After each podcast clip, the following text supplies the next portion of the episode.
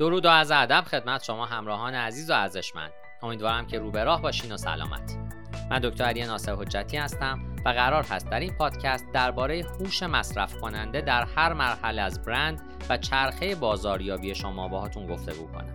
لطفا تا انتهای این پادکست با من همراه باشید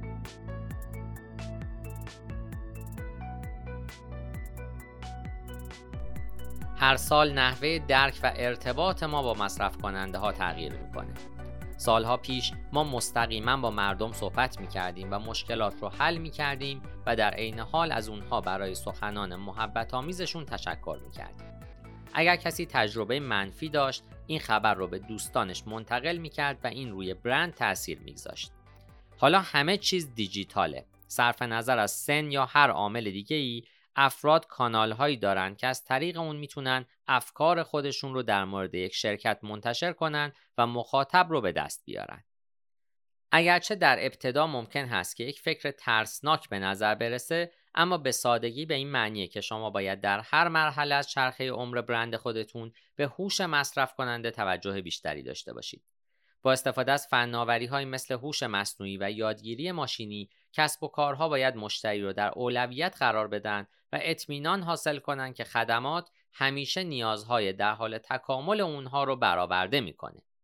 اگر موفق ترین برندهای جهانی رو در نظر بگیرین متوجه خواهید بود که اونها توجه زیادی به مصرف کنندگان خودشون دارن و دقیقا درک می‌کنن که در هر لحظه به چه چیزی نیاز دارن. حالا به سراغ هوش مصرف کننده میریم. به صورت خلاصه هوش مصرف کننده فرایند درک داده که مشتریان و تجربیات اونها رو احاطه می‌کنه. با تجزیه و تحلیل جریان های بیپایان اطلاعات ایجاد بینشی رخ میده که منجر به درک بهتر مصرف کنندگان میشه. این روزها با هوش مصنوعی و یادگیری ماشینی این فرایند جان تازه‌ای به خودش گرفته چون فناوری میلیون ها نقطه داده رو می‌تونه تجزیه و تحلیل بکنه تا بینش های عملی لازم برای business رو خلق بکنه. پس بسته به اهدافتون ممکنه از هوش مصرف کننده برای راه اندازی محصولات بهتر، کمپین های تبلیغاتی موثرتر یا پیشروی از رقبا استفاده بکنید. با این حال یک چیز قطعیه و اونم این هست که هدف افزایش تجربه مشتری و بهبود اونه. عموما بسیار برای هوش مصرف کننده اهمیت قائل میشیم. مشتریان در مورد موفقیت یک کسب و کار تصمیم می‌گیرند. اگه کسی از در یک رستوران جدید وارد نشه، صورت حسابهای اون رو پرداخت نمی‌کنه و اون رستوران ظرف چند هفته تعطیل میشه. بنابراین نیاز ای برای کسب و کارها وجود داره که مشتریان خودشون رو درک کنن و با اونها طنین انداز و همراه بشن. با ابزار هوش مصرف کننده و هوش مصنوعی می‌تونید به صورت مداوم مصرف کنندگان و رفتارهای اونها رو تجزیه و تحلیل کنید. همونطوری که در مورد نیازهای افرادی که کسب و کار شما رو زنده نگه میدارن یاد می‌گیرید به عنوان یک business چابکتر و مشتری مدار می‌تونید کار خودتون رو به سمت جلو هدایت بکنید. در اوج همهگیری کووید 19 هم کسب و کارهای پاسخگو شانس بسیار بهتری برای همگام شدن با تقاضاهای در حال تغییر مشتریان داشتند. به نوبه خودش تنها کسانی که روی هوش مصرف کننده سرمایه گذاری کردند ماهیت پاسخگوی مورد نیاز رو به صورت کامل داشتند. همونطوری که به اون چیزی که در مورد برند گفته میشه گوش می‌دید و مصرف کننده را درک می‌کنید تصمیمات بهتری در زمان واقعی می‌گیرید. به طور ناگهانی درک چالش های اصلی مصرف کنندگان و چگونگی کمک به اونها برای غلبه بر این چالش ها امکان پذیره. ما از یک طرف با هوش مصرف کننده و از یک طرف با تحقیقات بازار روبرو هستیم. در این مرحله ممکنه تعجب کنید که چرا تحقیقات بازار پس از چندین سال به عنوان یک شریک قابل اعتماد ممکن هست کم تر بشه. چرا هوش مصرف کننده تلاش می‌کنه که این جایگاه رو در اختیار بگیره؟ اولا توجیه هزینه هایی که برای تحقیقات بازار سنتی انجام میشه با توجه به نیاز به بینش های عملی در زمان واقعی کار دشواریه. یک بار دیگه بیاید به دوران همهگیری کووید 19 برگردیم چون اکثر کسب و کارها هنگام تلاش برای کاهش هزینه ها ابتدا تلاش می‌کردند که هزینه های تحقیقات بازار رو کاهش بدن. هوش مصرف کننده فرصتی برای کسب اطلاعات بیشتر در مورد مخاطب با کسری از هزینه های قبلی رو فراهم می‌کنه. علاوه بر این اشکال سنتی تر تحقیقات بازار کم و بیش در حال منسوخ شدنند. اونها به گذشته نگاه می‌کنن و سعی می‌کنن چیزهایی رو که قبلا اتفاق افتاده درک کنن اما محدودیت های شدیدی در ترسیم آینده دارند. با هوش مصرف کننده تصور بهتری از اون چیزی که در هفته ها و ماه های آینده اتفاق خواهد افتاد دارید.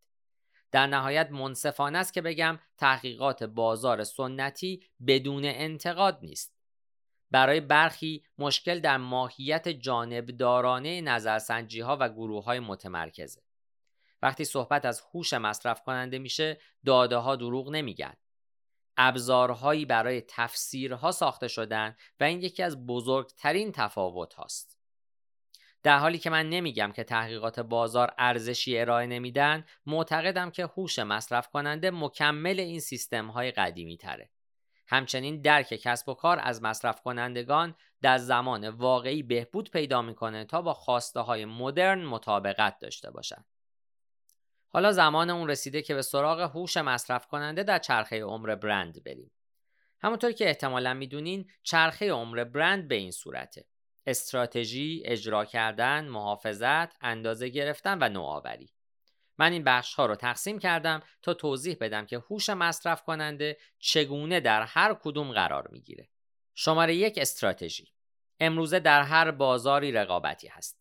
صرف نظر از اون چیزی که میفروشین احتمالا هر چند وقت یک بار به اطراف خودتون نگاه می‌کنید تا رقیب جدیدی رو پیدا کنید که وارد بازار میشه.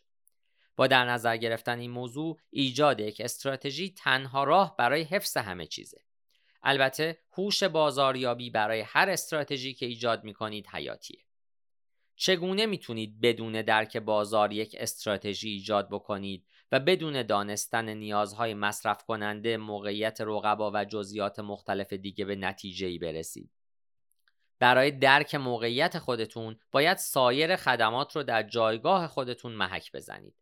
علاوه بر این توصیه می‌کنم مخاطبان خودتون رو به گونه ای تقسیم بندی کنید که با پیام های بازاریابی یکسان به کل مخاطبان خودتون دسترسی پیدا نکنید.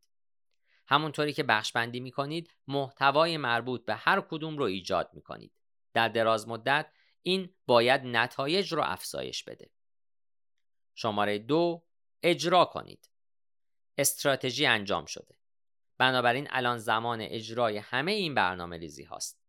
اگه می‌خواین کمپین های تبلیغاتی پولی رو مدیریت کنین حضور همه کانالی رو بهینه کنید و با مشتریان خودتون در پلتفرم های آنلاین و آفلاین ارتباط موثر برقرار بکنید. این روزها به یک پشته فناوری پیشرفته نیاز دارید. اگه می‌خواید مشتریان مدرن رو جذب بکنید به بازاریابی دیجیتال نیاز دارید. یکی از محبوب ترین استراتژی های بازاریابی در حال حاضر influencer marketing هست. یافتن یک تاثیرگذار با مخاطبان مشابه با شرکت برای معرفی برند و روشن کردن محصولات و خدمات. هرچه بیشتر مخاطبان خودتون رو درک بکنید پیدا کردن یک تاثیرگذار برای طنین اندازی و همراهی با مشتریان آسون تر میشه. همچنین این دانش به مکالمه با افرادی در سایت های بررسی که تجربه ضعیفی داشتن کمک می‌کنه. البته این برای فراموش کردن کسانی نیست که برند شما رو دوست دارند و نمی‌تونن صبر کنند تا دوباره از خدمات شما استفاده کنند. شماره 3 محافظت کنید.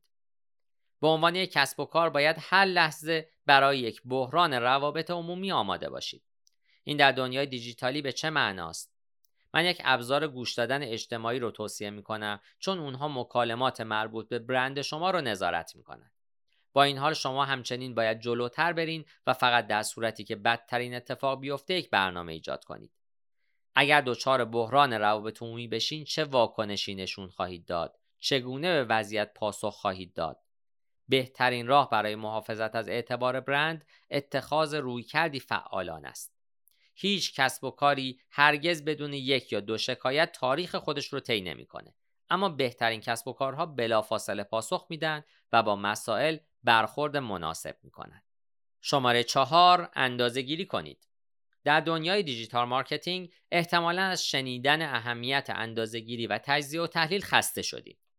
اما همه چیز در مورد عملکرد کمپین نیست اگرچه که بسیار مهمه علاوه بر اندازهگیری عملکرد کمپین باید تجربه مشتری رو هم بسنجید چه بازخوردی ارائه کردن اونها چه چیزی رو در مورد برند دوست دارن و چه چیزی رو دوست ندارن با استفاده از داده های کمی و کیفی می‌تونید تجربه مشتری رو بهبود ببخشید و اطمینان حاصل کنید که مردم به جای رقبا به سمت برند شما میان. علاوه بر این می‌تونید تاثیر کمپین ها رو بر ارزش ویژه برند خودتون تحلیل کنید. به عبارت دیگه آیا اونها در راستای همسویی با اهداف برند ثبات رو ایجاد می‌کنن؟ در حالی که این به صورت سنتی یک ابزار تحقیقات بازاره ابزارهای هوش مصنوعی مختلفی برای ادغام اون در بخش هوش مصرف کننده ظاهر میشن شما می‌تونید ارزش سهام رو در زمان واقعی تجزیه و تحلیل بکنید و از این اطلاعات برای تصمیم گیری آگاهانه تر هم استفاده بکنید. شماره 5 نوآوری کنید. در نهایت به نظر می‌رسه رقبا این روزها در همه جا حضور دارند. اگه اینطور باشه نوآوری راه رو به جلوه. از اونجایی که استارتاپ ها به صورت مداوم بازار رو مختل می‌کنن برای مرتبط موندن باید نوآوری کنید. علاوه بر بهبود محصولات موجود نوآوری به شما این امکان رو میده که محصولات جدیدتون رو توسعه بدید و نیازهای مصرف کنندگان رو برآورده کنید. با استفاده از فناوری مناسب روندهای ورودی رو قبل از سایر شرکت ها شناسایی می کنید و از این فرصت برای اثبات اعتبار و اقتدار خودتون در بازار استفاده می کنید. علاوه بر محصولات، هوش مصرف کننده به بهبود محتوا و تجربیات کمک می‌کنه. با کمک هوش مصنوعی کسب و کارها می‌تونن داده ها رو به صورت مؤثرتری تجزیه و تحلیل کنند و به روشی که مصرف کننده نیاز داره نوآوری کنند به جای حد زدن اینکه مصرف کننده از چه چیزی لذت می‌بره. در این مرحله کسب و کار نوآوری می‌کنه یک محصول یا کمپین تبلیغاتی جدید منتشر می‌کنه و چرخ دوباره با هوش مصرف کننده شروع میشه که در تمام طول مسیر نقش مهمی رو ایفا می‌کنه چرا امروز یک ابزار هوش مصرف کننده را برای کمک به چرخه حیات برند در بخش بازاریابی خودتون معرفی نمی کنید؟ در صورتی که برای این کار نیاز به کمک یا مشاوره دارید می‌تونید از طریق تلفن همراه من با شماره 912 268 c با من در ارتباط باشید یا از طریق وبسایت اقدام بکنید. پاینده باشید و برقرار